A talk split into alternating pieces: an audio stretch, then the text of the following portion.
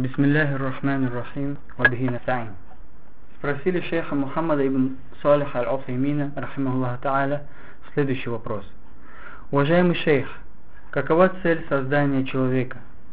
Шейх ответил, Бисмиллахи рахмани рахим, альхамдулиллахи раббил аламин, ассалату вассаламу аля набиина Мухаммад ва аля алихи ва асхабихи аджмаин, амма ба'д. С именем Аллаха милостивого милосердного. Хвала Аллаху Господу миров. Мир и благословение нашему любимому пророку Мухаммаду, а также его семье и всем его сподвижникам.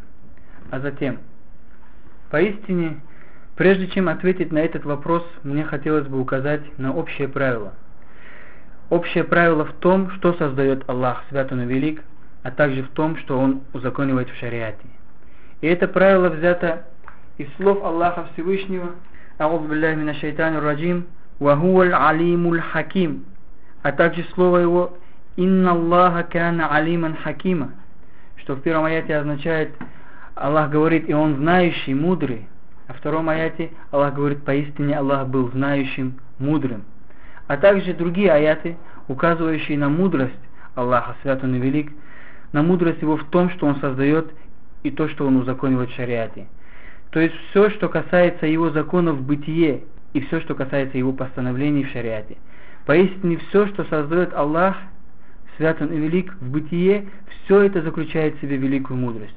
Будь это в Его проявлении или в Его отсутствии.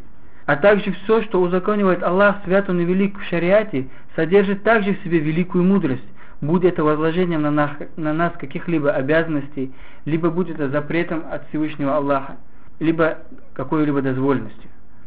Однако эти мудрости, содержащиеся в его установлениях бытия и его, и его законоположениях в шариате, могут быть известны для нас, а могут быть неизвестны.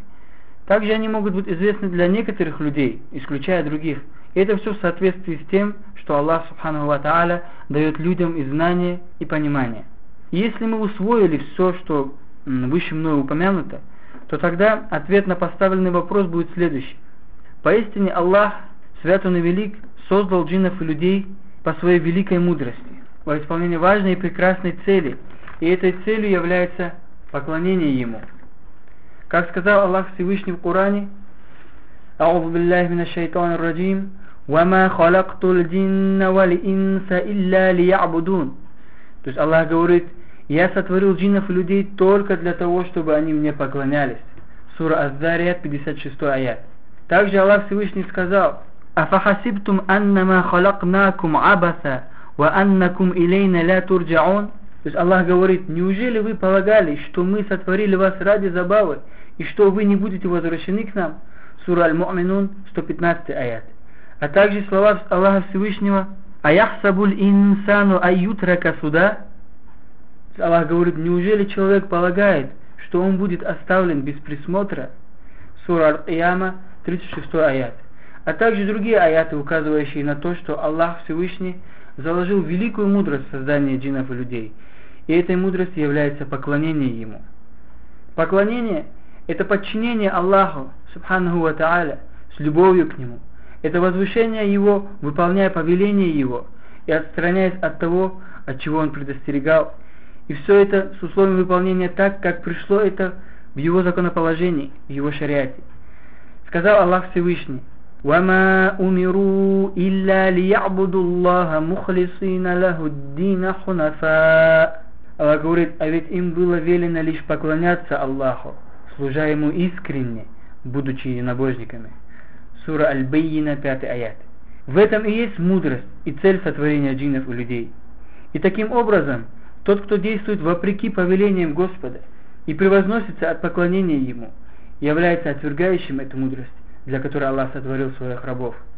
И действие этого превознесшегося свидетельствует, что будто бы Аллах свят и велик создал творение для забавы и оставил их без присмотра.